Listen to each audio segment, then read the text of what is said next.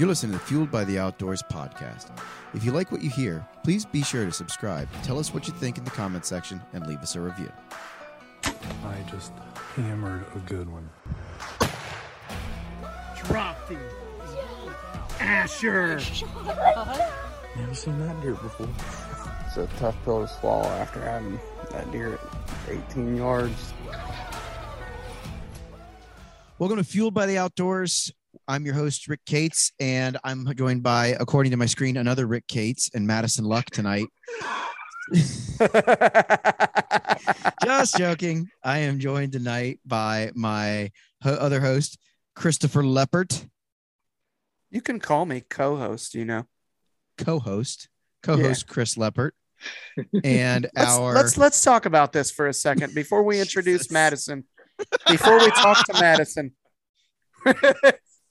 You like when we talked before, it was like co-host was like less than the host, but if you co-parent, you're both parenting. I feel like co-host is just the other host, is it not? hell, I don't know. We'll just say co-host. well, let's just say co-host because that like I can't stand calling you my fellow host. Like, is that a band name? I so anyways, You're trying to make me less than you, Chris. Talk to Madison now. Hi, Madison. It's actually it going? Josh, guys. It's Josh. Yeah. I am uh, on my wife's computer, so I, I pop up as Madison. As oh. Chris, Chris and I were doing another podcast, and uh, the guys were like, "Who's Madison?" we haven't talked. we we haven't uh, had a podcast in three weeks. So Yeah, there's season. there's a reason for that, and it's turkey season, and not just one turkey season, but multiple turkey seasons because every state comes in in about a three to four week period. But uh, tonight we're here to talk about Kentucky's turkey season and how everything you read on the internet about Kentucky's turkey season was completely wrong this year. Um, raise your hand if you saw a bird on on a, on a property. One, two, three. Raise your hand if you killed a bird on a Kentucky property this year. uh, I did not. You did not. Sorry, sorry. So- I, you still got time. I had I had close encounters. Yes, I still have time. Yeah, by the time this airs, uh, it will have been over. But hopefully, we can update it with a picture of a bird you uh, killed in Kentucky. Not only Yep. that, I'm going to throw one in here for Josh. Josh donated his opening did. day to film us, to follow my ass around. And he also donated another day of Mhm. his vacation to follow me around. And really, both days, dude, we we went to war with a bird. And which you'll hear about here in a second. God, it was just awesome. But Josh gave up two days of hunting Kentucky to come film me and and all that. So uh, super appreciative for that. And that, you know, maybe would have killed a bird one of those days because I can tell you, the second one, we were gobble rich that day. Mhm. hmm So, I guess we should probably start with opening uh, weekend in Kentucky. So, we were all together on opening weekend on a buddy's farm. Uh, we did hunt private this year versus public just because we felt like the odds were better. And um, this is a place where I killed both my birds last year. This is my buddy Bruce. Um, hopefully, at some point, we can get him on the podcast to talk about um, his farm and, and things along those lines. Um, the original plan was we were all going to go down and do kind of like a turkey camp, but it was Good Mhm. Friday. I think Chris, you had a fish fry that night that you hadn't done since pre-COVID, and I went down that night and got settled in. And by the time you guys got down there, I had breakfast ready. We had coffee, and I mean, we were couldn't have asked, I don't think, for a more fun opening day of Kentucky's turkey season um, to start off with. So Yeah. I, I'm- I mean, one one of the one of the points that we're going to kind of bring up tonight is um, how well one um, the amount of hens that we saw and just there's a video of Chris um, being and Josh really 10 yards away from a hen. Uh, that was on opening weekend. But um, I guess Chris, you want to lead off with how how the day started and how, how like what ideas were were setups, and I'll kind of go into my hunt with Bruce that day, and uh, I'll kind of talk about my part in that too. Yeah. So, um, Rick had us meet him at Bruce's property, uh, which is freaking gorgeous. It's got a nice like uh, pole barn slash house slash Barn dominium. Yeah, Yeah. barn dominium is basically what it is. It's pretty sweet. Uh, Rick made some breakfast, and uh, Josh and I had a party uh, the night before. We did like a fish fry at my house with a bunch of people. So um, That was my first Rick, fish fry. Rick said he didn't care about me and didn't want to come, so That's Um, correct. he he was drinking with a home that night. I don't know. So, um, we we got there uber early. It's like an hour and fifteen minute drive for me. So, I showed up about one third awake until I got the rest of that coffee down. Anyway, uh, we got up there. We struck gobblers pretty much in every direction, um, but none of them really roosted close. I would like the closest ones that were roosted were the first ones, and We got to the top of um, the hill. Yeah, and we we believe that those probably were Jake's. Um, you'll hear more about them in a little bit, Mhm. but um, so we we kind of had you know Rick and Bruce stay at one part, which which I'd call like the beginning of the top of the hill, because the ridge, you know, the high point, the knob, I guess, Mhm. uh, you know, it, it stays, uh, it's pretty long, a couple hundred yards. So um, they were basically at the beginning of a pinch point of the property where some fences come together and get tight. And then we were going to the other end of that a couple hundred yards away. And uh, we set up for a little bit. And, you know, we really, really weren't hearing a whole lot. And then we heard somebody calling. And then I heard,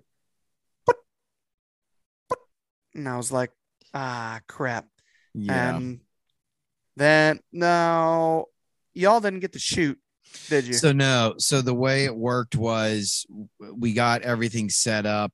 Um, we had a single hen decoy um, out at, at the higher point of the of the location towards you guys. So a, as the crow flies, Chris and Josh are, oh man, I don't know, maybe 120, 130 yards away from where we're sitting at. We're under a group of cedars next to a cattle pond.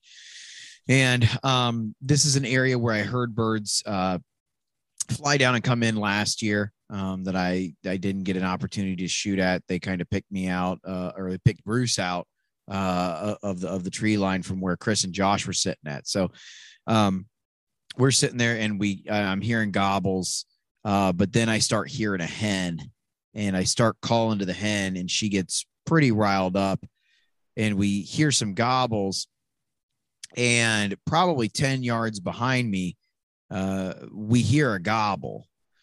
And Bruce is with me. He's like, I see three birds. And I'm thinking, this is this is 30 minutes into the morning, if that.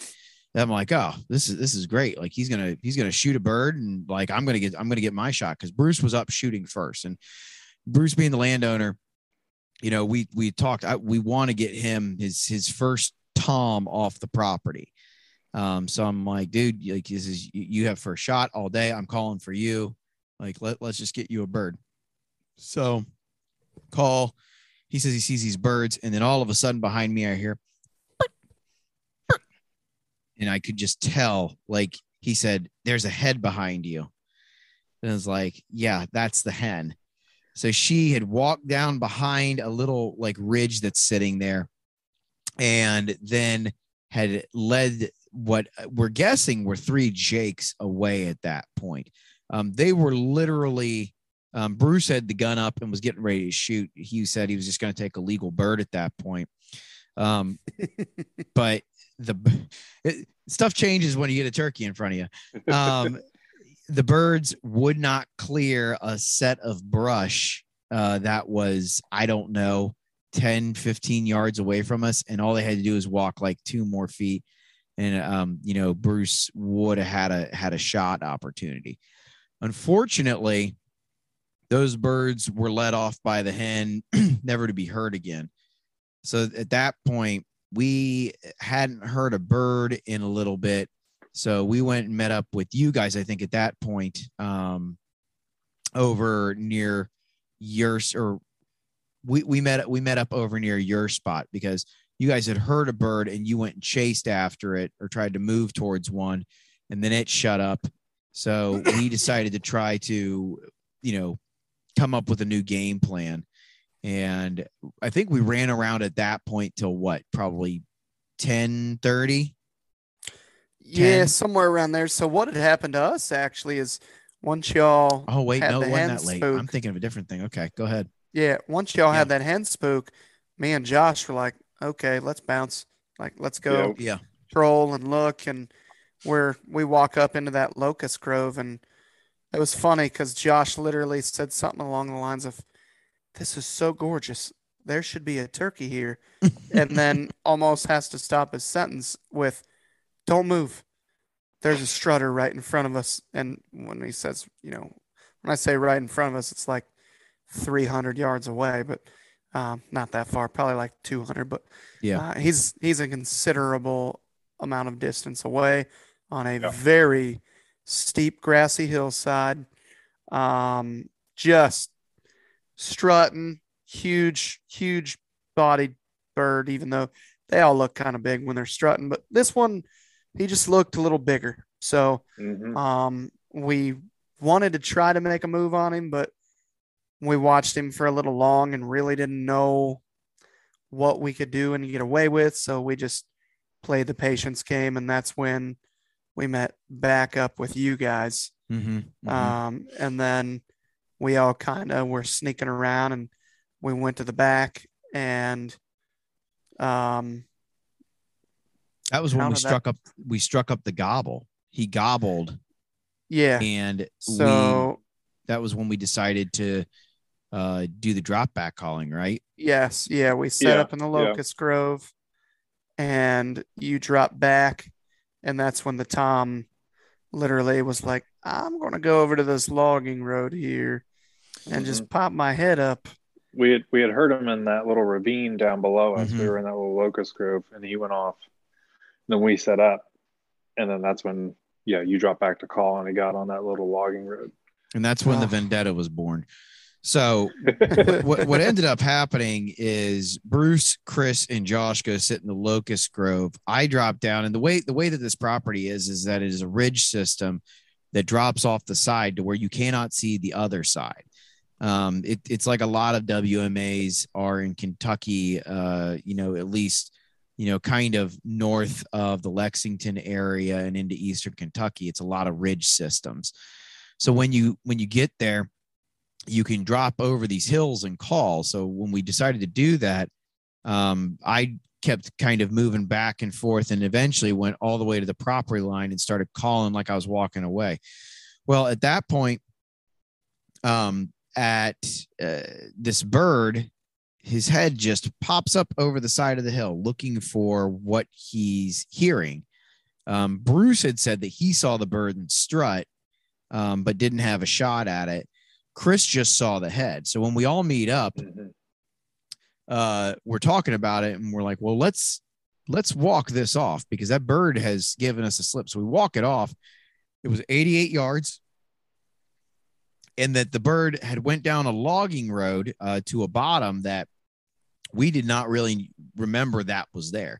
This bird just flat out gave us a slip. So at that point, um, I think it got to be like 11 o'clock. We talked like, well, let's just go back, eat lunch. You know, we'll, we'll call on our way back, see if we can't strike up a bird. Nothing, nothing, nothing. We sat down, we ate for probably an hour. Um, got, got our, you know, shit together and tried to figure out like what we were going to do. So we head up the hill after lunch and immediately we called, you crow called and Yeah, immediately, did the nasty. yeah, did the nasty. And immediately a bird gobbles like um instantaneously. So Bruce and I get set up on that logging road um, above it, facing the facing the field, and we set up um, set up a hen the hen and the Jake strutter is, is is what we did. We we did it to where it looked like uh, the Jake was breeding the hen. Um, then you guys went back over to that hillside to where you saw the bird to begin with. So Yeah. I think at that point, I I started calling, and we got Mhm. one loud gobble like next to us, next to me and Bruce. Um, we're looking out at the field. I'm looking down the road behind me. Um, I had wanted Bruce to sit where I was sitting, and he said he felt more comfortable sitting where he was sitting because if he had sat where I was, would have had kind of a clear shot at the road.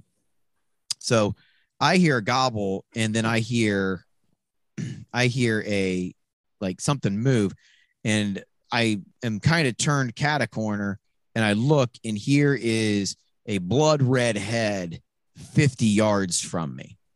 Um, just you could like no doubt gobbler. And like he's looking like directly at where I am at. So I can't move. And all I can do is kind of say, like out of the corner of my mouth with my mask on, Bruce, can you see the bird? Do you have a shot? He couldn't because there's a set of bushes there, which we'll talk about again here in about 15 to 20 minutes about uh, when Chris and I were hunting together. Um, he could not see the bird. So the bird just keeps walking and he just walks right on by us, goes. Um, and I think he then went out in the field below you guys, correct? Yeah, so he was actually so when we had gotten you guys set up, we looped around uh, out of sight, and we kind of came up on the hill, and immediately me and Josh had to like drop to the ground because Mhm. he was he was right there below us on that steep hillside again, and this time he wasn't strutting though. Um, otherwise, I'd have just walked right up and shot him normally when they're in strut, especially if they're facing away, I'll just run at them and they kind of look up, sort of confused before they're like, Hey, what are you doing here? How'd you? And then they die. So, but he was alert, just feeding. And uh, so I dropped back and was like, Hey, Josh, I'm going to try to belly crawl on this turkey. And uh, I belly crawled down in this little dip and then came back up and just just a little bit at a time, ease my head up until I could see him. And he was about 55, 60 yards away. And he was kind of working his way away from me. I thought, well, he's, you know, he's getting to the edge of where I would feel comfortable. I'm not telling everybody to go slinging shots at 60 and 70 yards. Make sure you're practiced and it's like not will I get lucky? You know, it's will I definitely kill the bird every time? Mhm. Everybody misses whether it's 10 yards or, you know, 100. Like that's, I'm just saying, make sure that you are very, very proficient at whatever yardage you're going to shoot the bird. So Mhm. I felt like I could easily take him, but he was working his way away from me. So I thought, well, it's, you know, kind of getting to that time now or never. And so I cocked my gun, go to aim at him, and a freaking hen, maybe five yards closer, pops her head up. Never knew she was there, just pops her head up. And I'm like, well, there goes that. Because even, you know, I'm not risking it, even if she puts her head down, because there's flyers and everything. And um, I don't want to kill a hen. So, We don't want to have Um, to make a call to the DNR well, about. well not throw that out the either. window. Throw that out the window. That doesn't even. I don't want that, but I don't want to take a turkey that could be responsible for another ten or fifteen turkeys correct. being added to the population. Um, for the exact same reason that I want to kill every raccoon and possum. I don't want to do wrong by nature. Like a ticket doesn't bother me as, as bad as that. Now, I don't want a ticket and I don't want to have to deal with the game warden in a negative way. But Correct. for me, it's more about the hen and the turkeys. So um, I again abstained from pulling the trigger, which is not me at all. So been working on that. Um, and uh, he walked out of our lives, and then not long afterward, that's when you guys heard the gobble, Yep. saw him, um, and it it was very interesting. I didn't think that's how it would play out, but it seems like a lot of the birds in those Kentucky bluegrass hills, whatever you'd call them, um, they go low, and Yeah. I I think from what I've noticed, there is a definite temperature change. Mm-hmm. So I wonder if it has to do a little bit with body temp regulation or something, you know, just trying to get out of the heat. Two, guys, excuse me tonight, but my allergies have been terrible and I've been battling a cough for like 12 days now. So um, Josh and Rick know all about it from having to hunt with me. Somehow I killed turkeys. Don't ask me how. Um, so I also noticed that when you get down in there, you can it a lot of the times it opens up really well and it's actually like a gorgeous little green like a meadow. bottom. Yeah. And so there's, you know, food, water, um, you know, places for hens to nest, places for gobblers to strut, but also uh, you can see and hear really well down in there because Mhm. the wind, the wind's been brutal too. So they'd possibly go down there to get out of the wind and not feel as nervous or, you know, whatever. So, but I also think that bird in particular knows what he's doing, knew what he was doing. Um, he he knew how to use the terrain. Uh, you can call it instinct. You can call it whatever you want. That He bird had our number. He ran the upper third of a hill like a buck does during the rut. He was bedded wind Yeah. back. He's bedded right there. so I mean, the unfortunate He was using thermals. exactly. He was using. It's, uh, we should have brought a can of hen and heat. Um, so eventually, this bird, like it just like we we end up just saying we we're not gonna we're not gonna stay on this bird. Um, me and Bruce decided to break off and walk, and I'm like, we we're gonna be able to strike a bird. Um, we heard a couple other gobbles up towards the front of the farm, so Bruce and I start working back, and I crow call, and we have a turkey gobble 100 yards away from us in the woods. I'm like, oh man, okay, this is it. Get set up, get set up. So I start calling. Starts like it's sounding closer, but it's walking in between um, the neighbor's property, which is in the woods, um, where it was where it was at, and this little clearing area where Bruce and I had set up early in the morning. So I get him set up behind a tree, and all of a sudden I start hearing a hen behind me again, like loud, um, real loud. So I mimicking her. Bird is gobbling its head off, and this hen is going nuts, just real angry. Then all of a sudden, just stops. Like, what? What just happened here? but this bird is still gobbling. So we're, um, it- we we walk a little bit further, and as we get to this little opening, Bruce says there's a strutter up in front of us. So he gets uh he belly crawls, I mean, probably a good 50 yards. And I'm sitting there behind him, calling, trying to get the bird to like at least come that way a little bit. And all of a sudden, um, Bruce gets to his knees and takes uh, takes a shot. And i get up i run and then i see uh, him take another shot. But then i'm seeing two birds there.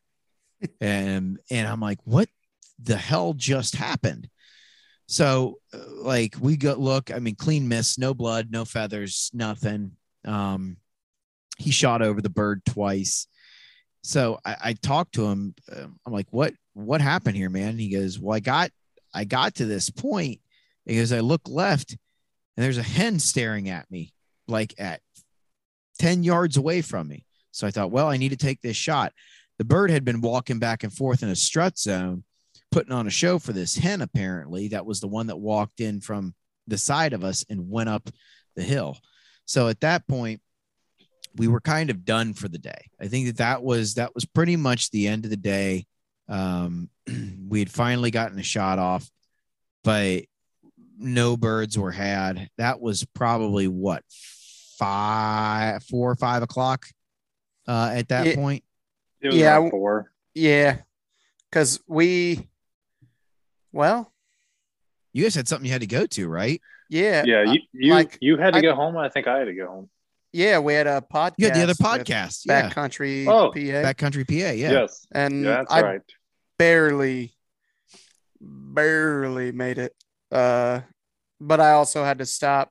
I I grabbed something to eat, and I had to stop and get uh stuff for Easter the next day because Because Kentucky's Um, dumb and puts it on the same weekend as Easter every third year.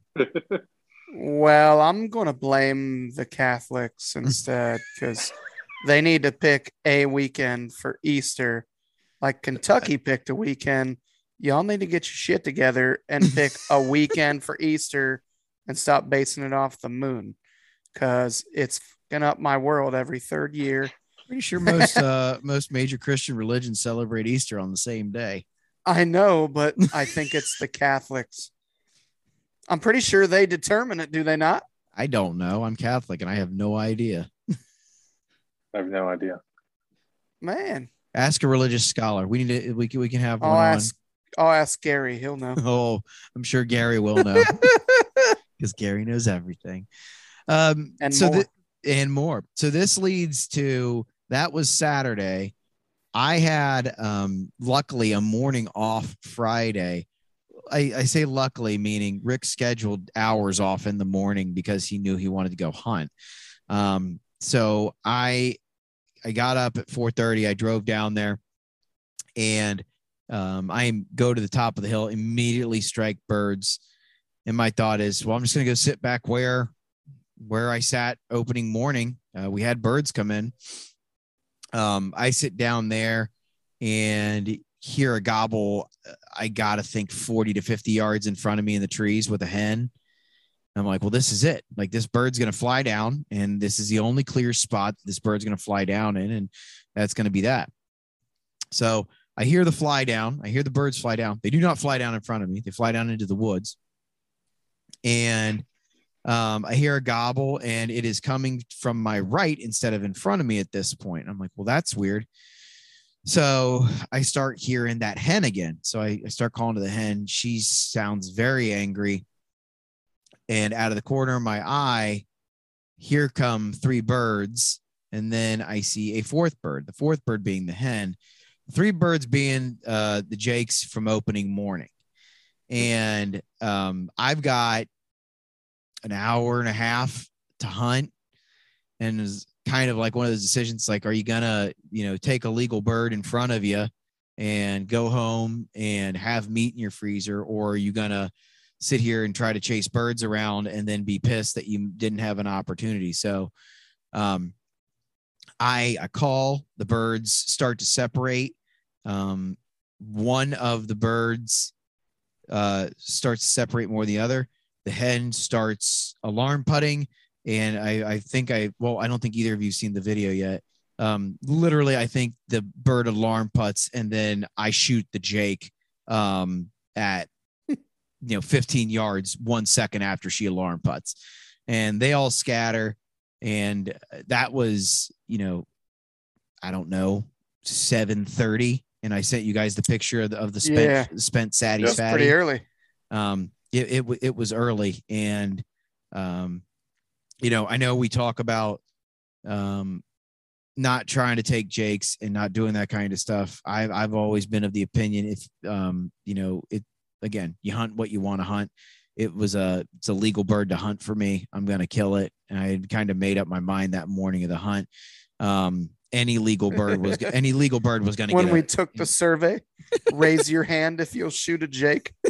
and you and Bruce raised your oh, hand. oh yeah When I saw that, I said, okay, so the first thing that moves this morning is getting mowed over. oh yeah Copy that. yep first thing that moved. So essentially, what happened was the three birds that we saw on opening day were the same three birds that came back through that morning. Um, from from all intents and purposes, I'm guessing because it was the same area.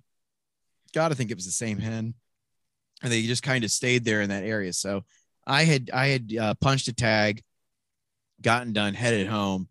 Uh, it actually worked out because um, my dad uh, needed a new tail fan for his decoy uh, for uh, his his his strutter, so it worked out well. So he needed That a, a is sub-adult one male. good thing Yeah, so about it went. To, Jake murderers. Yep. You're Sub-adult male always tails. Yeah. yep. so um, I've got meat in the freezer. It was a uh, it was a big Jake, which was nice. So it was it wasn't uh, it wasn't like a huge gobbler, but you know it was it was a good sized Jake. It filled like my freezer for what I you know can have for you know my kids will eat or whatever. And uh, thank goodness because what? Are you going to make schnitzel? Oh, I'm definitely gonna make schnitzel out of it. Like you I'm to. waiting. I'm waiting for the first person to wise up and clip those middle four tail feathers, even with the other ones. Just run a sharpie over the tips. That's a nice full fan gobbler you got there. Why, why come he have three inch beard? Sub adult. Don't worry. Awesome. I mean, I mean, not sub adult. Not sub adult. Um. Sub adult. so i i ended up uh, doing that on friday and then i think saturday couldn't go out um no what was it you guys Sat- Saturday was opening day for Ohio. saturday was Yeah. opening day for ohio Yeah. um which we'll get to in a different podcast but you drove back down to kentucky that day right and you hunted that day or Yes. sunday because you hunted with bruce Both. one of the you hunted okay so Yeah. you hunted with uh with bruce Yeah, both those days Because Bruce Bruce was in Disney at Disney Oh, that's all right. week. Yep. And he got back like Friday night or something. And I was going to text him uh, that night, but I felt weird because I didn't want to seem arrogant and I didn't want to jinx myself. But I felt solid. Felt like I was in the game uh, with some birds in Ohio. Excuse me, in Ohio, and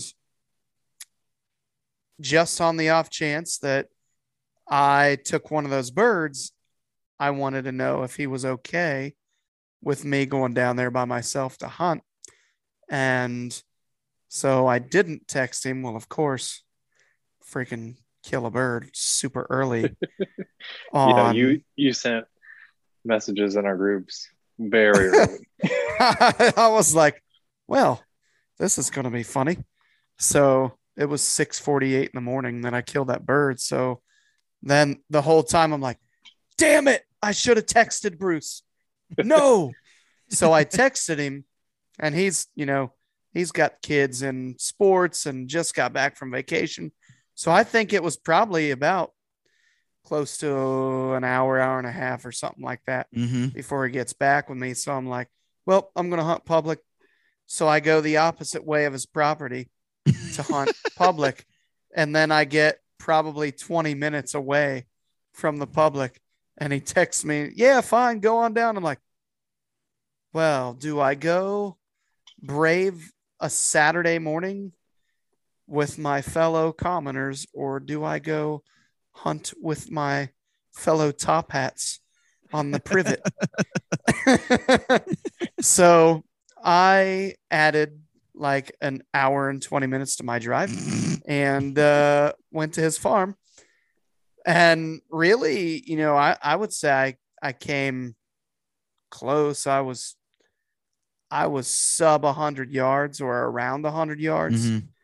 From a bird gobbling, but I never could see him and I couldn't get him to come in. And because I couldn't see him, I couldn't sneak up on him. So uh, eventually uh, I had to cut out because my son Cade had his first birthday Mhm. that day. So we had Yep. a big party and all that. So I could only hunt until I want to say like 12, 1230 or something like that. Yeah. So, um, so really, you know, me not texting Bruce the night before cost me about an hour and a half of hunting. So, but I mean, you know, it's not that big in the grand scheme of things. Still an amazing season. Mhm. Um, So let's see. We fast forward to Sunday. Yeah. You couldn't go. I couldn't go. Or is that the day you went with your neighbor? That was the day I went with my neighbor and we got, you know, skunked. There's birds all around us on the property lines. And having not scouted it, um, I know what I need to now with regards to it. And it it's gonna change my outlook on, on that property quite a bit. Sure. It- it's uh same thing, ridge system, but just beautiful, big, open, grassy field. Not no cow pastures, just nice mowed fields all around his property. Just absolutely beautiful. But didn't see a damn thing, unfortunately. Man, Heard plenty. that's rough. Yeah. So It almost broke my truck, but that's a that's another thing. we um I met Bruce down at his farm Sunday morning. And, you know, I just I had a talk with him. I said, Hey, listen, you know, he wasn't feeling good about his gun. Mm-hmm. Um, I said, Hey, here's my brand new freaking slick ass 20 gauge. Here's some TSS. Go nuts. You know, you're letting us hunt your farm. Here's my gun and shells. Enjoy. See what you see what you think about it. By the way, here's a spot where I think you're crazy if you don't sit there.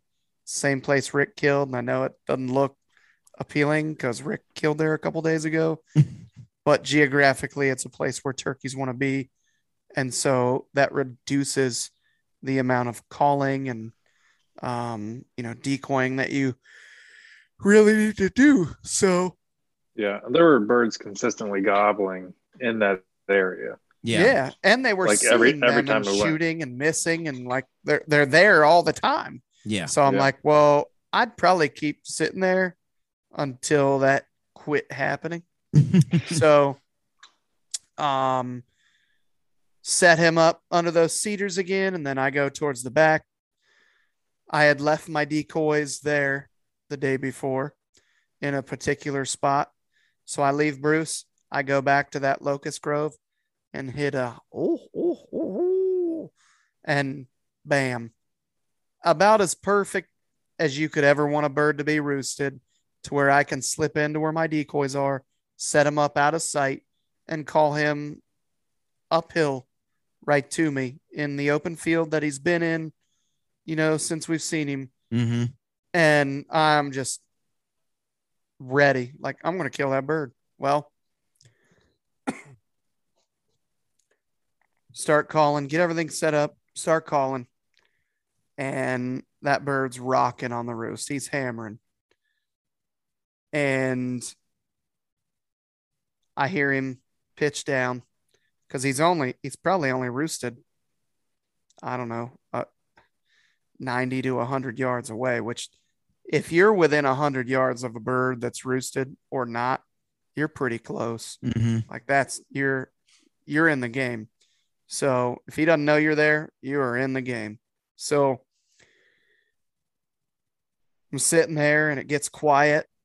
And then all of a sudden, like, I don't know, what do you think that is, Josh? 45, 50 yards behind there? That where that That- roadway that- was? Yeah, it's not far. That, that's probably about right. I hear a gobble. And it's like a screaming gobble. And it just scares the shit out of me. You know, it's that one. The one you live for, really. You're like, oh God, he's right there. He's 50 yards behind me. But I couldn't see him. It was still fairly dark. It was legal shooting light by plenty of minutes, but they never fly down at legal shooting light. Um, it's pretty rare anyway.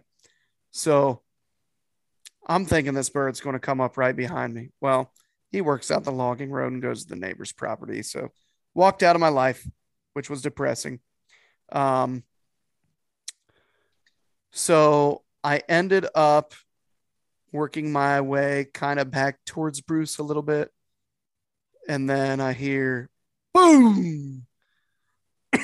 so I go check on Bruce.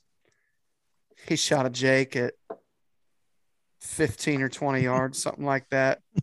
Absolutely just destroyed that thing. Destroyed it. Yeah. Just oh man, I, I love the I love the 20 gauge with TSS in it. So, um, you know, we celebrate that and take pictures and everything, and then um, we ran around together and uh, he was Mhm. filming, and we really didn't get on a whole lot after that. I think we heard some gobbles, but it just, I don't know, man, it just wasn't working out. So we decided to call it quits and not waste the entire day since they weren't gobbling. I, I think they were really fairly henned up still. Mhm. Um, so let's see. That's the second weekend of the season. the so third then- weekend is when you and I went. Yeah. So, um, which is Well, no, you and Josh went yeah, together. that's just last weekend. So, Yeah. um, Didn't you go during a weekday? I went uh of an evening. That's And right. that You you I went down to try to slip in where I thought that bird was roosted, and uh, no boy, he bueno. wasn't roosted. I didn't hear or see a bird the whole night. Um, so Josh, being the nightly man that he is, decides to come and film me, uh, which I was super grateful for because filming those things, Yeah. those little bastards give you problems. Yeah, and and to preface this, you had witnessed or heard where this bird had been gobbling for multiple times. You felt like you had a good chance to get him, Yeah. and he was a smart old bird. So I was like, Yeah. you know what? It's a lot funner hunting with buddies. I'll come film. We'll have a good time. We'll get a nice bird on the ground.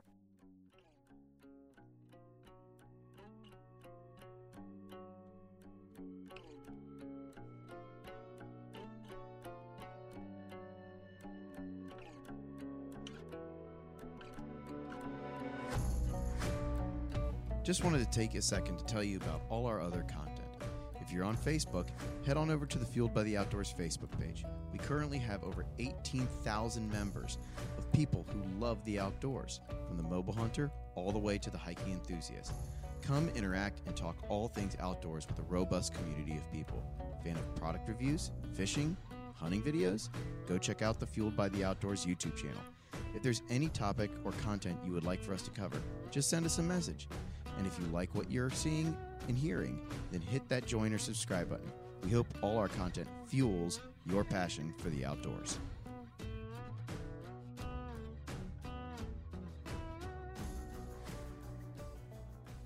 that bird starts working our way and all of a sudden he goes down into the ravine and the whole time i'm like okay what do i do what do i do you know do i do i work my way over but you know do i want to do that because they're really good about shutting up and he had shut up um and and they're really good about shutting up coming in and working around you from the Mhm. side like a velociraptor and like you'll blow your hunt so i thought well if he gobbles and lets me know where he is, okay. Well, of course, he shut up, goes through the ravine, and then once he gets to the place where I can't move, well, he starts gobbling again. I'm like, ah, I made it to the field. So we loop way back around Mhm. and then go through the woods and put eyes on him. Um, called to him, and he, that bird, he's just King Dick, man. Like he knew, like you can come out here and I'll give you sweet loving. Otherwise, I'm not coming anywhere near the edge of those woods. It's not happening. Stayed right on the ridge. You Wasn't called, he gobbled, and then was like walking away. yeah. Mhm. Call, gobble, Like- and just slow walk away. the notorious middle finger times two when they gobble and walk away. I'm like, oh, you son of a bitch. So um we let him go off and some footage that's only kind of a lot embarrassing uh that you'll see later. Josh is filming me just Shuffling. sucking wind. Uh, we take off flying through the woods, down this hill, uh, in a ravine, go down to the bottom. Uh, I tried to check him at the first logging road, didn't hear anything. So I thought, well, you know, let's at least get to that next logging road. And if he's still up there, we can get ahead of him. Well, we get up the logging road, which this is climbing a pretty good hill.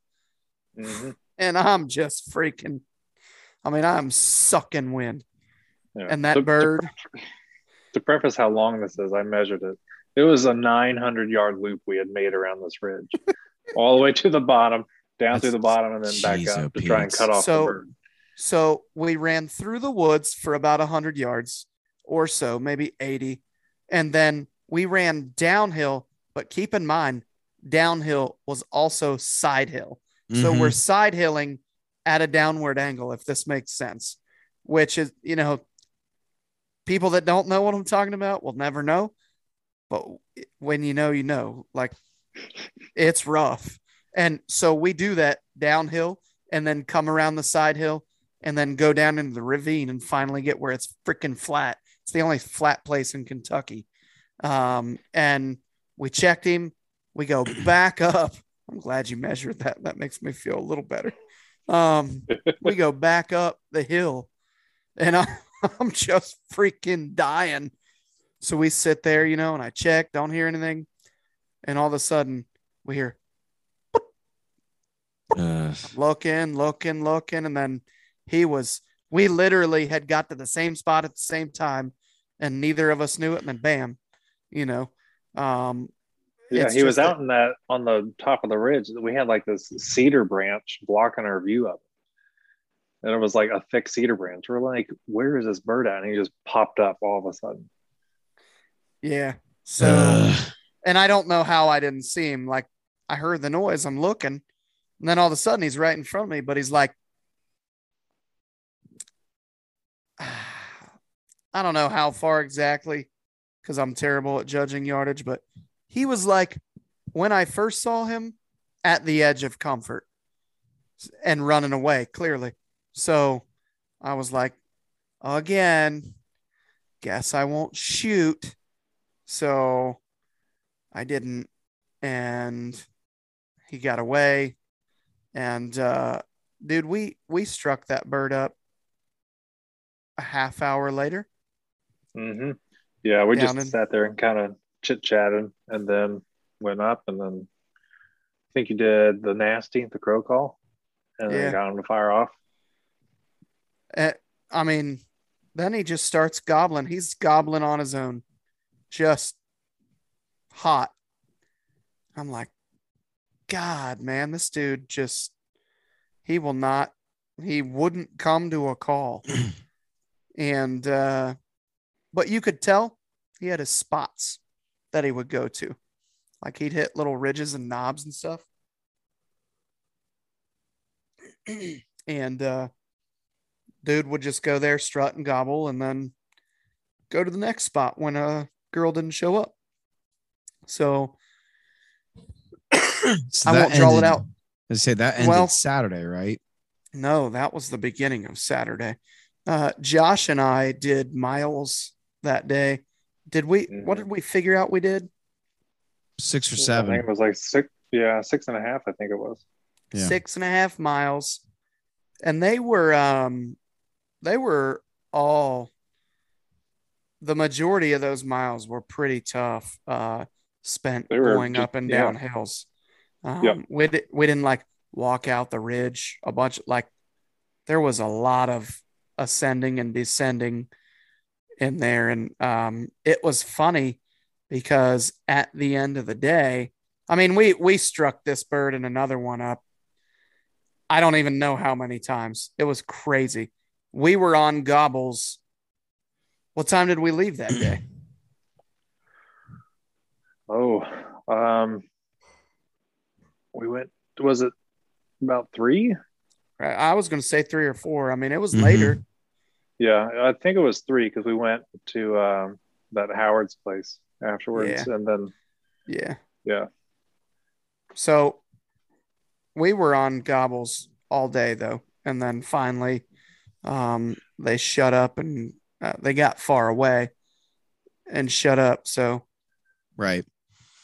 um we called it quits and uh went to eat and um we figured out how many miles we did and everything and we're kind of joking a little bit i i texted bruce and i was like hey uh if i can walk tomorrow you mind if i hook up with rick down there and he's like oh yeah go for it man so i'm kind of laughing about it or whatever and i specifically remember getting out of the truck. I slept like a damn baby that night.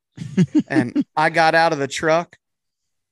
I was like, man, we're going to have to put in another one of those days Mm-hmm. because that's the kind of bird we're hunting. Um, we're not we're not hunting turkeys that come to calls, not not the mature males. Like they are not. You'd think you were on highly pressured public land. Yeah. You're like, hey, dude, f you, man. I I, I played that shit. You ain't shooting me, dude. So So we I'm get up- yeah. yeah, we wake up super early, and I am I pounded all the coffee on my drive down, uh, ate plenty of breakfast, and I get out, and as Rick's like talking to me, I'm doing like uh, all the the stretches. I always when I do all those stretches, I think of uh, uh, Billy Hoyle. Uh, what's his name? And White Men Can't Jump. Oh, Woody Oh. Harrelson. Woody Harrelson, where Yeah. where uh Sidney is making fun of him like she's doing some of that Jenny Craig bullshit. So um he's like stretching him out and pumping up his little basketball sneakers. But uh I remember specifically having to stretch pretty good and then you know we faced the mountain at the beginning and got up Yeah. there and uh, I'll let you tell some of the story there. so yeah, so we we meet up. We get up to the top of the hill. Um, we call. We heard gobbles. I mean, like it's, Yeah. it's- like as, as soon as we called at the top of that hill, um, we made a decision that we were gonna go hunt a different area than where I killed a bird and where Bruce killed a bird, and we're gonna hunt really kind of the middle area where where uh out the locust grove slash island. So I set up on the logging road with the decoy um, kind of up above me, and you set up in that little locust grove, and Yep. um, I I had said to you like I'm hearing a gobble, like a strong gobble to my right up front. So at that point, you went and you uh, ran kind of up front. I went and sat where you were sitting. And it, it, it was one of those mornings where you weren't sure if it was going to rain. It was kind of light. You could see lightning and thunder. It was supposed to be a washout all Yeah, weekend. supposed to be it all was weekend. sunny on Saturday and Beautiful. gorgeous. Beautiful on Sunday too. Eventually, so we so we get set up, and I start hearing a bird gobble to my left. And I'm like, okay, well, this, I mean, this is a strong gobble. This might be that bird. So I call, and all of a sudden I hear boom out out in front of me. And I'm like, Chris killed the bird. The bird's dead. Like, like, like the, the, the big gobbler's dead. So as soon as that happens, I've got three birds in front of me that have just walked out of the woods. So I'm calling, trying to get them to come to me. And they're kind of chasing each other and hitting each other. And I'm like, man, these are like, I'm- I'm like, are these, what, what's going on here? These all Jakes or wh- what's the deal here? Because to be fair, Bruce had five Jakes walk in front of him when he shot his. So there's a lot of, there's a lot of going to be a lot of two year old birds on this farm next year, hopefully. So I'm, Yeah. I'm watching, I'm watching, and I'm just like, man, something just, something doesn't look right here. I'm calling and they keep coming in. And like clear as day, one of these birds has a beard on it. I mean, it, it's, you know, probably a five inch beard. I'm sitting there staring at it. I'm like, I get my gun up and I'm, I'm looking, I'm calling, and it's not strutting, it's not doing anything. And it's like hitting these other birds, like chasing it and pecking at them. I'm like, man, something's just not right here. So they get within 25 yards and I realize it's a bearded hen. So I'm sitting there looking at it like I've got it in my sights and I'm just like, I can't, I can't do it. I wasn't to do it. I've talked to plenty of people.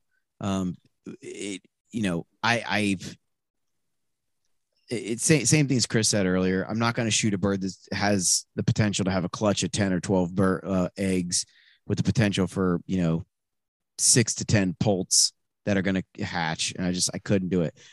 However, these birds stood around and were around me for an hour and they just would not leave. so I've still got my gun up. And as I see the bearded hen and one of the other hens walked behind me and went over to the tree line where Chris and Josh had set up on this other bird, um, I see the snow white head um, across the way from me, probably 150 yards. And I'm like, that's the bird. Like he he's right there. I can see him.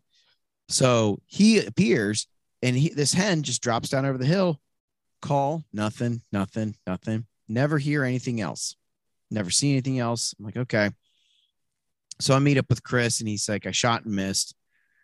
We talked about it and what we were going to do. So then we decided, I think it was at that point, um, we were going to split up again. And we were going to call until we heard gobbles, correct? Yeah. So I dropped down onto that logging road again after we kind of trolled for a little bit. And I have a gobble. I don't know, like probably 150 yards away through the trees.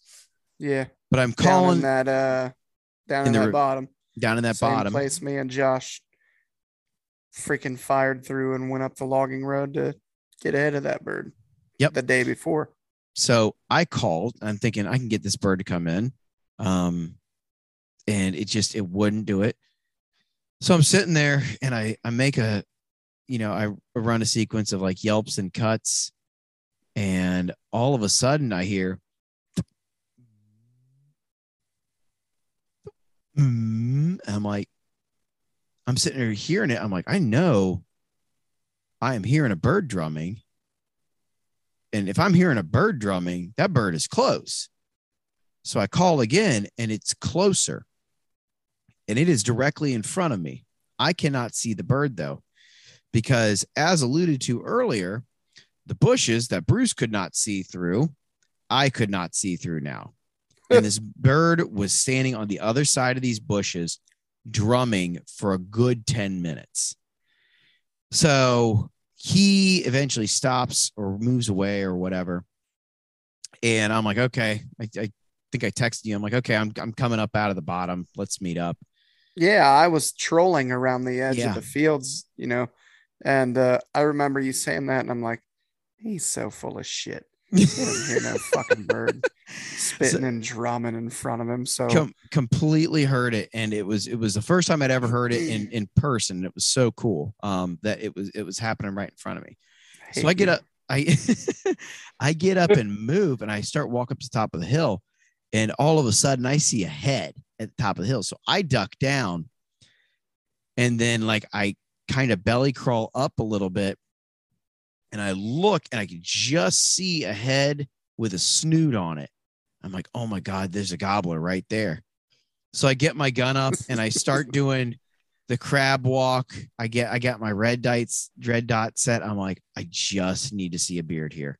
Like I've got a clear shot. There's no way because I I'm like at a I- mean almost vertical angle at this bird. Like if I hit it in the head, Yep. the rest shot's gonna go straight up in the air. so I get up and I move two more steps, get in position, and all I hear is boom, whack. and I'm like, what what just happened i like i run up and the bird is dead and like here's chris chris is like jogging across jogging across the opening. And and we both run up and we're like yelling. I'm like holy like where were you at man? He goes i was hidden down by that cedar tree down there. I'm like you were what and you, uh, I, w- I was down by that cedar tree. I'll let you take it from here chris. So Rick texted me. So earlier I told Rick that I hated him and I, I want people to know why I can't stand Rick Cates and everybody else who can hear birds drum. I can't hear it. I have hearing that's very good, but for whatever reason, I can't hear that low frequency. I've never heard a bird drum in my entire life. And uh, I've had plenty come in super close, strutting, all that. Just never, never heard it. So, anywho, Rick texts me, Hey, the bird's gone. You know, he's not drumming anymore. I'm going to come up. So, we're both on opposite sides of a, a ridge. and um, we're both like significantly down, Down uh, you know, the side, yeah, the sides of the ridge there. So um, I'm walking around and I thought, I'm going to walk a good ways past Rick, you know, 100 yards, whatever, and uh, see if I can strike a gobbler. And then I heard Rick call. So I thought, well, I'm going to call loud and aggressive just to let Rick know where I am. And uh, so, one moment, guys. Night. So, I um, sorry, I had to say goodnight to my daughter. So, I see this cedar tree. I'm standing near a fence post, guns rested against a fence post. I see the cedar tree like four steps, five steps in front of me. And so I thought it would be funny to hide in the cedar tree a little bit and just see how long it took Rick to pick me out. Or if he could, maybe he wouldn't. So is, is that where Bruce was set up the one day? No. no, no, no. No, This, this is is, down past. in Yeah. this is out Oh. like uh It's Midway over midway quite- down the ridge off the side of the pasture. yeah. Okay. So I literally put the uh the cedar branches around me and everything and um I- I mean dude I was I mean I'm expecting Rick to come over the hill any minute any second and I think I might have been there for about a minute maybe 90 seconds tops and 90 seconds would be on Pushing the it. long end and I see Rick's gun barrel come up over the hill. And I'm looking and I'm like, oh, that's not his gun at all. That's a the head and neck of a turkey. And it's walking and walking. I'm like, this is a stupid hen. And then I looked and the the sun just barely got a little brighter because it was very overcast that That day was. but it it lit up just a little bit and I saw that meaty redhead. Kind of noticed the snood and how it didn't have the the big flap of skin going from the Mhm. chin jaw area down to the neck and I was like, dude, that's a gobbler. And then he came up a little more and I'm like, that's definitely a gobbler. And at this point, it's going to cross from Rick's side to my side and down over in front of me at like 40 yards. And I'm like, what a great decision to hide in the cedar tree. you know, oops. So um I'm sitting there and then all of a sudden he starts to work away from me. And then his head disappears behind the hill and I'm like, "You son of a bitch. No way. no way is this happening again. This isn't possible." I'm like, "Well, you know, at least get your gun up and, you know, get the sight turned on and everything and maybe you'll get a shot." And sure enough, as I'm raising my gun, you know, his head pops back up and then it disappears, pops back up, disappears, pops back up. And then he kind of crests the knoll just enough. I said, Well, I mean, he's out there, but it's now or never. You know, this is probably my shot. You know, I done missed a bird like a jackass this morning, um, which, you know, to throw the little bit of story in there, I had snuck up on a bird real close, probably 80 yards from the roost, called, he flew down, and I didn't know, but he had a hen with him. Um, never saw or heard her, and he wasn't coming in. So I went to him. I walked up on him and only saw him. Uh, he's strutting in a roadway, and I had a bunch of stuff blocking my view, and you know, thinking the same thing, like I can't get these damn things to come into a call to save my life. So, you know, here's my shot. And I mean, I think it was just a matter of he got pretty lucky and moved his head at the right time and maybe even behind something. I was shooting through a lot of thick stuff. Um, so I I didn't I didn't hit the bird. Him and the hen took off and we heard him gobble Yeah. not long after that. So back to the other bird, uh, you know, I thought this this is my this is my shot. So I get the gun up, get it on him, and you know, his head and neck's up good, and I let it rip, and it was like boom, thwack, bird's gone, disappeared. Yeah. So immediately, and and this this goes for anybody that shoots a turkey at ten yards or a thousand. Like you always run up to them to make sure that they're not going to, you know, you never know when you didn't hit one right, stun it or whatever. Stuff happens, and uh, sometimes you got to make a follow up shot or you know, wring its neck or whatever it is you got to do. So, um, I'm I break the barrel over and pop the shell out, and I'm reloading as I run up the hill. I get up there, cock the hammer back, and I look over the hill, kind of wondering if I'm going to make a follow up shot. I don't see the bird anywhere, and I'm like, ah, shit. And I look over to my left, and I start to see Rick appear from the tree line. Um, and like right as he says, Did you get him?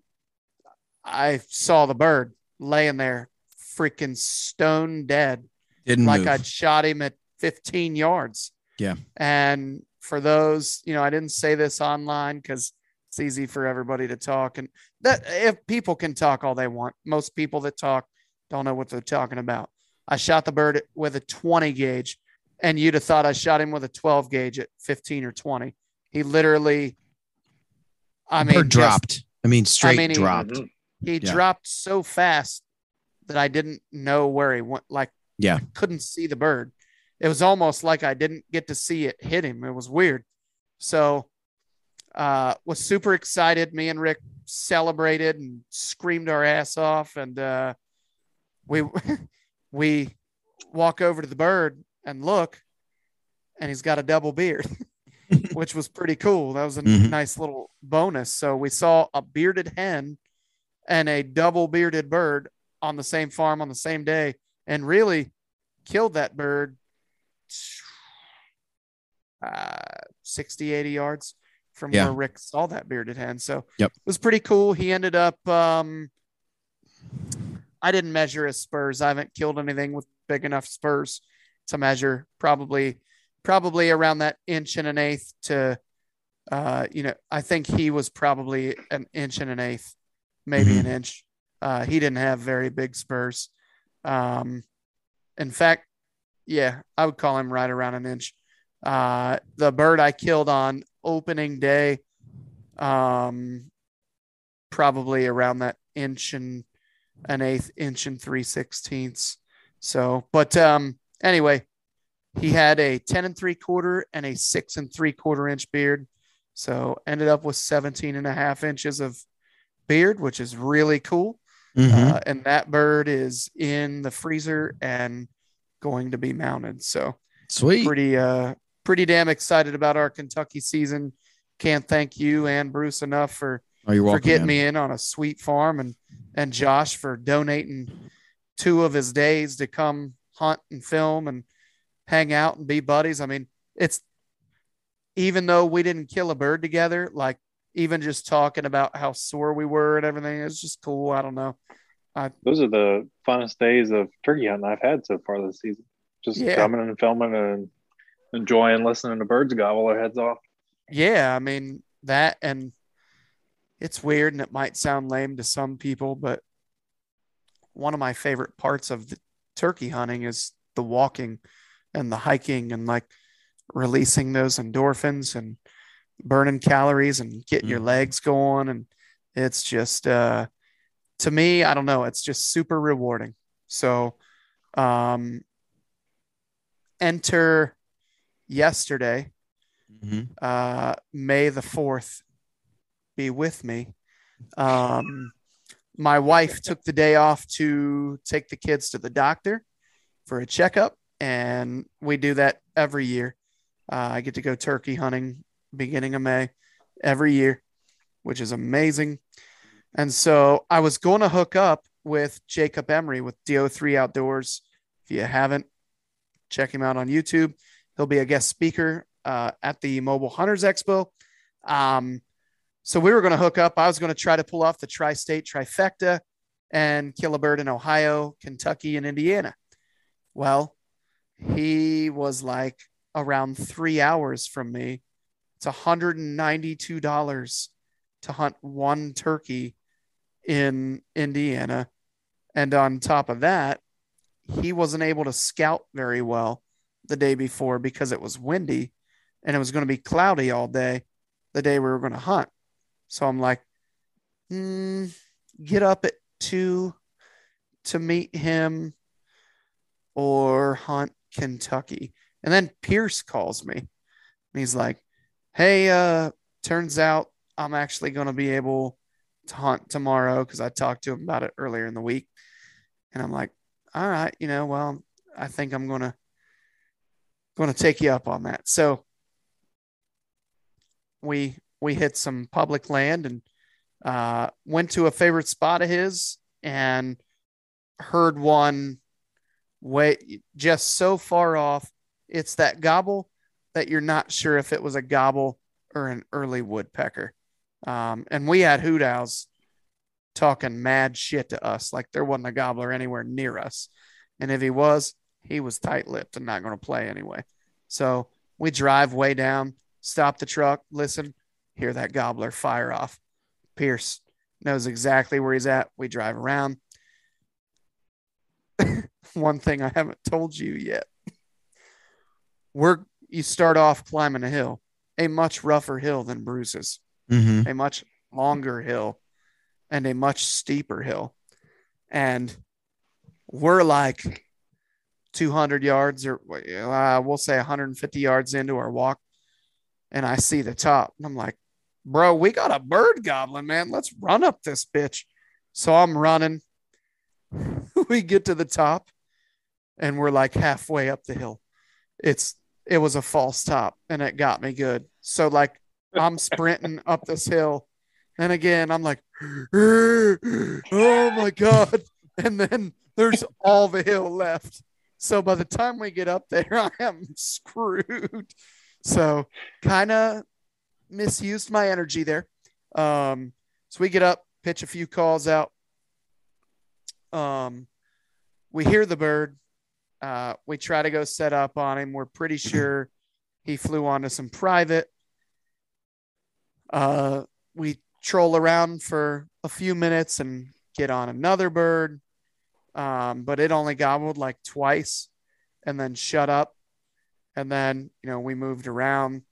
Um, before we moved on that bird, something that was very interesting, we found, uh, we were in a cedar thicket.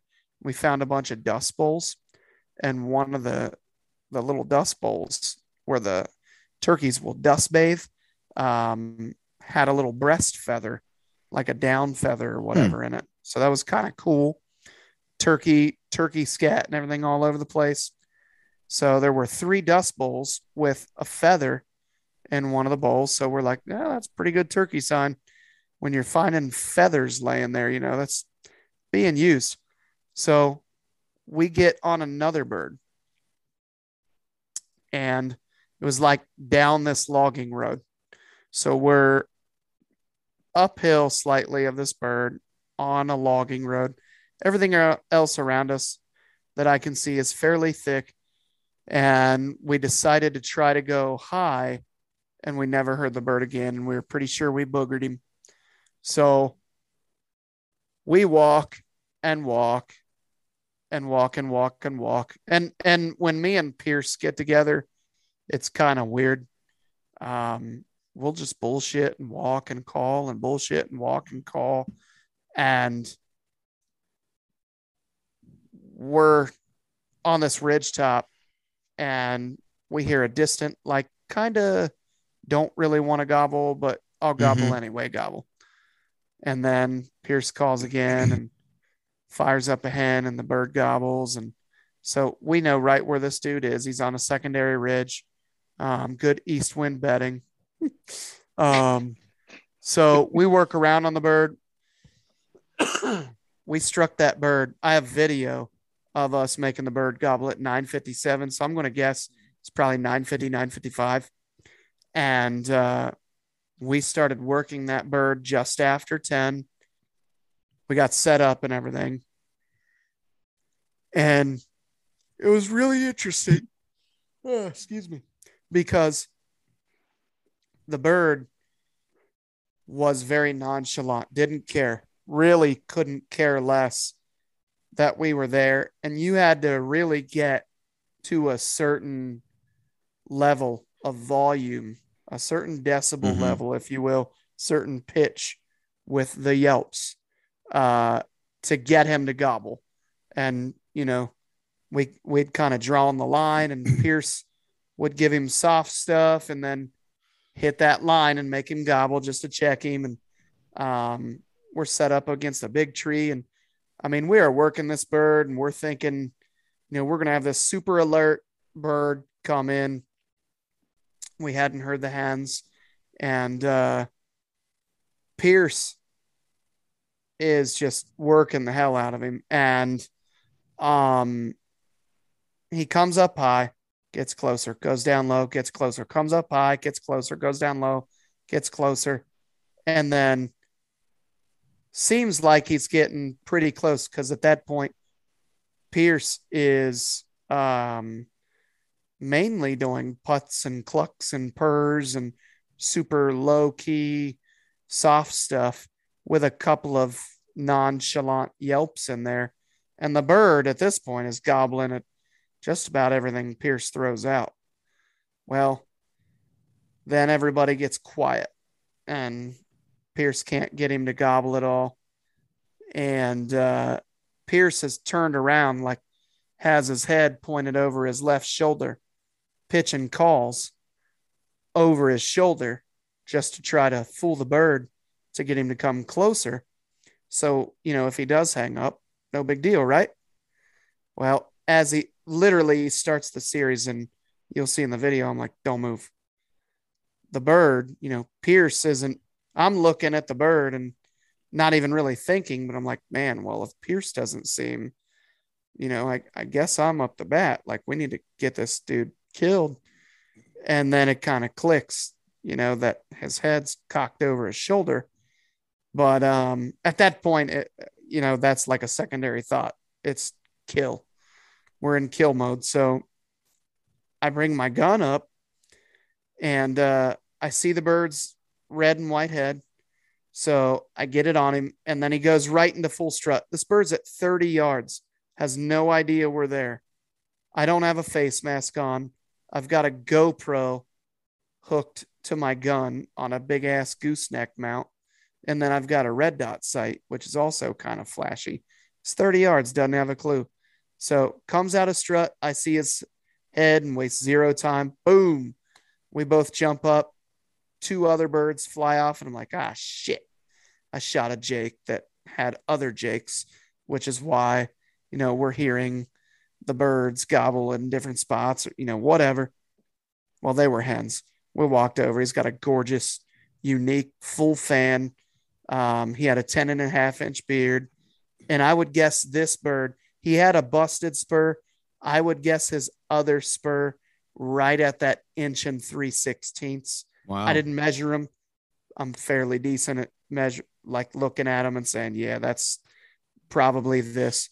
Um, he's probably around that inch and three sixteenths. So uh, we were able, had he had the other full spur, he'd be a limb hanger. He wasn't a limb hanger since he didn't, but I found a creative way to get him on a limb. So uh, we never did get on another realistic bird. There was a bird that had some terrain features in the middle uh, of the uh, the world in between us, I guess I'll say. So uh, we it wasn't a realistic bird to chase, but uh, cannot say enough about Pierce's calling, and it's not just being able to make turkey noises.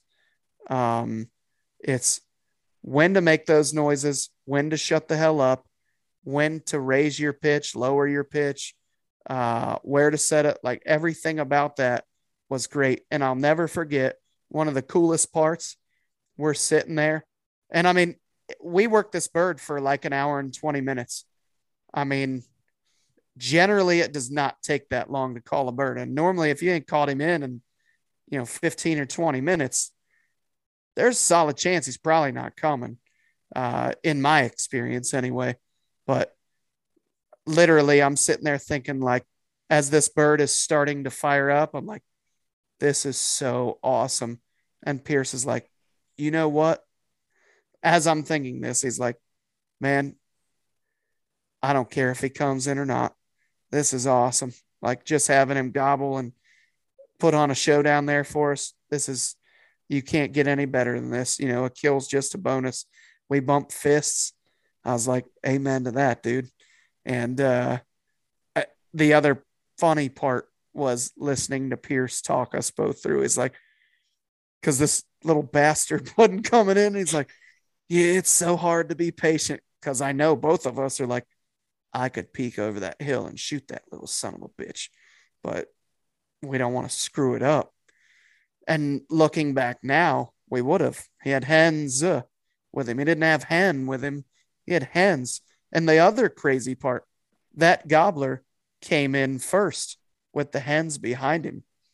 And what was kind of a godsend, um, since it was tough to see, the way Pierce was pointed, more than likely, had he shot that bird, he probably would have hit one or both of those hens because they were fairly close together. So it kind of worked out, you know, good, good juju mm-hmm. or whatever. So uh, that's the story of our our Kentucky turkey season, really, other than uh, Josh, if you want to just kind of briefly hit on um, what happened with you.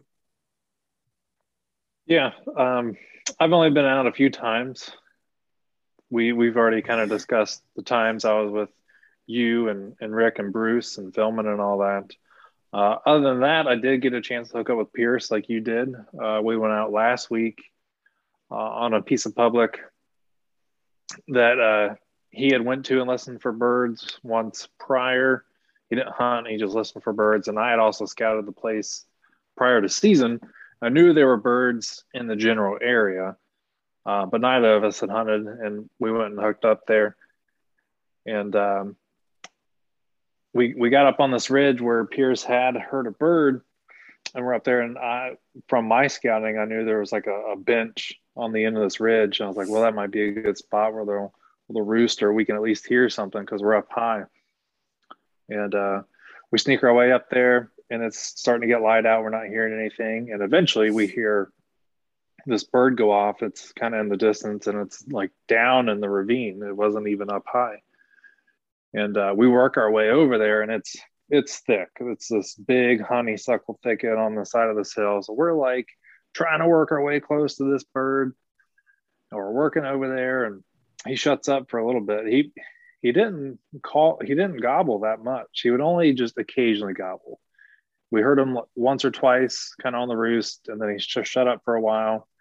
And we got a little closer and crow he would really realistically until we got closer to him and Pierce was calling, he was only occasionally go- gobbling at like a real crow. Like if a crow happened to fly overhead, he would just let out one, and it wasn't a loud one. Um, but we we eventually worked closer to where he was. He was. We knew he was on the border of like public and private. We didn't have like a good beat on him, so we got set up. And Pierce starts calling, uh, and we get the bird to fire off, and he's pretty close. Uh, but he was on private. We could tell he was over on the private. So Pierce is Pierce kind of looked at me. He's like, "Hey, I'm going to work down like I'm working away and see if we can pull this bird over onto the public because there was a small little opening out in mm-hmm, front of mm-hmm, us. Mm-hmm. There was a little knob in front of us, and uh, there was an opening. We're like, well, if he comes, he's going to come through here. Pierce ends up working out behind me, down and around, and the bird just kind of stays on the on the uh, private piece and at, at one point there there was a couple times he loud gobbles. This bird had to be within 50 yards. We're like, where is this bird? He is super close. Um, he eventually goes quiet, and Pierce comes back. We're like, man, he's asked me, he's like, man, did you see him? And I was like, no. He had he had got to a point where he could see him in this private field and him strutting out there, um, but he can never get him to work close enough to the public, and, and then come on over to where we were. Um, so we end up making our way to this little knoll out in front of us, and we didn't realize how steep it was in front of us. Well, we get up there, and it's like a little hill that goes down to this little roadway in this private field, and we're like, "Oh, he was down in this roadway below us." Like that's why we didn't see him. Mm-hmm. Um, but we we kind of wait around for a while. He he shut up, and then we work way back up the ridge where we were, and we get him to fire off again. And uh, at this point, it's a little bit later in the morning, and Pierce was like, usually if we get him to fire off this late in the morning, like there's a good chance they'll be coming. Uh, and we're still around that honeysuckle thicket area. Um, so we get set up on them again. Pierce calls, and we're kind of facing two different directions in case he comes up high above us, and I'm facing kind of down low. Um, he's got to work his way over this little knob. Well, he eventually comes in. He's he pops out at like 25 yards and I didn't realize he was that close. Yeah, he was he was really close. Um, I think I mentioned in our text thread he might have been like 30 yards, but thinking back on it, he was no more than 20 or 25. Um, but the, those old smart birds, Pierce saw him first. So Pierce was sitting in a direction away from where the bird came. Mm-hmm. So he couldn't make a move on the bird he was facing off to like my left and I was facing off to the right. And the bird kind of popped out in between us over this little knob. I couldn't see him. There was a tree in my way. And I just hear Pierce go, Do you see him? There, there he is. There he is. And I'm like, I don't see him. Pierce had a clear shot if he was able to make a move, but he had a limb in his way and he couldn't. Eventually, he popped out where I could see him. I could just see his head. I didn't see his beard or anything. I could just see his head through the brush. And literally all I had to do was take like two or three more steps in this opening and I would have had a shot. But he got to the point where he could see in this little opening, didn't see anything, and literally just turned around. Uh, like not alarmed or anything. He just like looked and like turned straight around, went back the way he came. It's like son of a gun. He works his way back down this little ravine. And then Pierce looks at me. He was like, That was a big bird. He was he was like he was like, Did you see the beard? And I was like, No. He was like, That had a big beard on him. He didn't say big beard. I'll, I won't say what he said, but he was implying it was a big beard. Say it. I'm just kidding. um, but we worked that bird for a little while. Uh, we get back on him again, never saw him. It was super thick where he was. He goes quiet, and that was kind of ended our day. Um, other than that, I went out today. Uh, same place that Pierce and I were on that bird. This is, oh, about a week later. Yeah, because that was last week when I went with him. Um, I didn't hear a single gobble today. I did five and a half miles on this piece, working around, trolling, nothing. So I got one more day to get it done in Kentucky. So we'll see if I if I can make something happen. Well, let let's hope you do, man.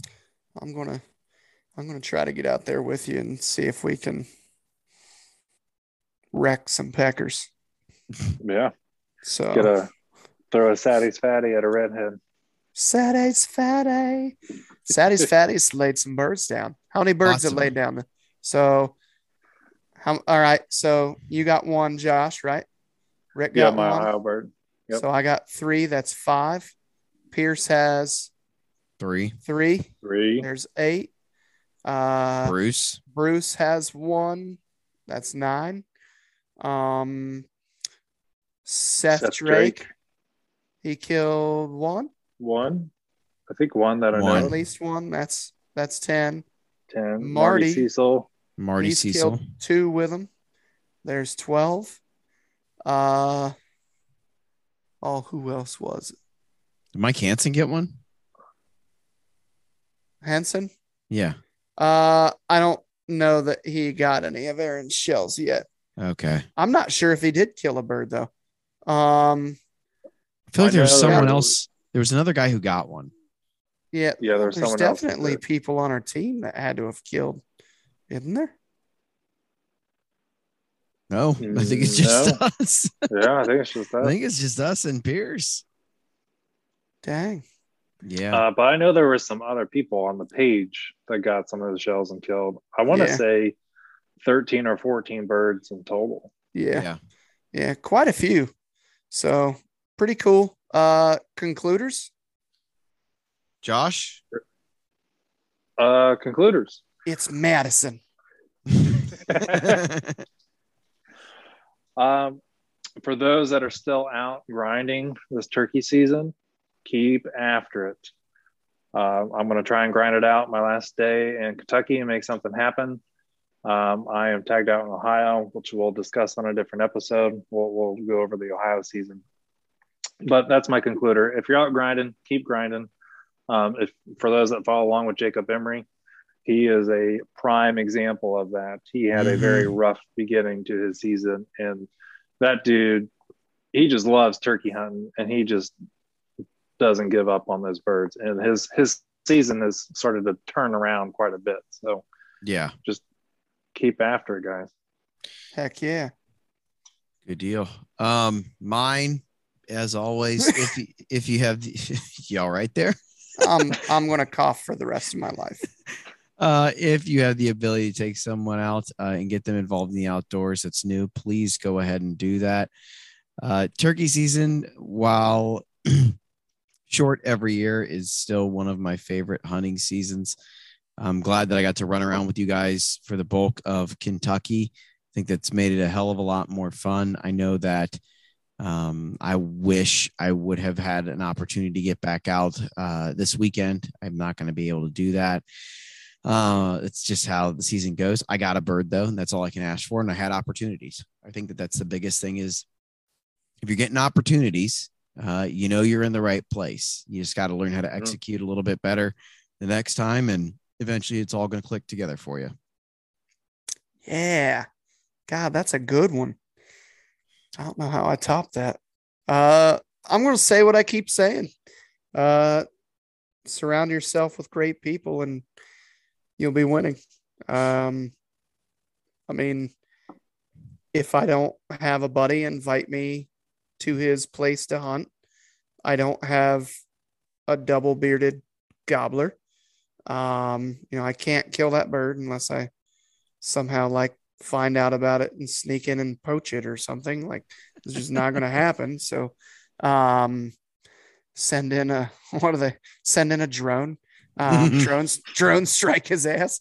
But um, you know, if if I don't have Pierce, um, you know, I'll be honest. I I don't know if I call that bird in yesterday. I I think I I could, but I I I'm going to say pretty unlikely. Um, Pierce is just on a different level when it comes to calling. And, um, you know, I won't take it away from myself completely and say it's impossible, but I'm going to say more than likely not. And not to mention, I mean, even if you just throw the birds what, you know, the, the memories and stuff you make with your buddies. I mean, what it was kind of neat to see. I think, uh, who was it? Oh, I told you I was going to call you last night.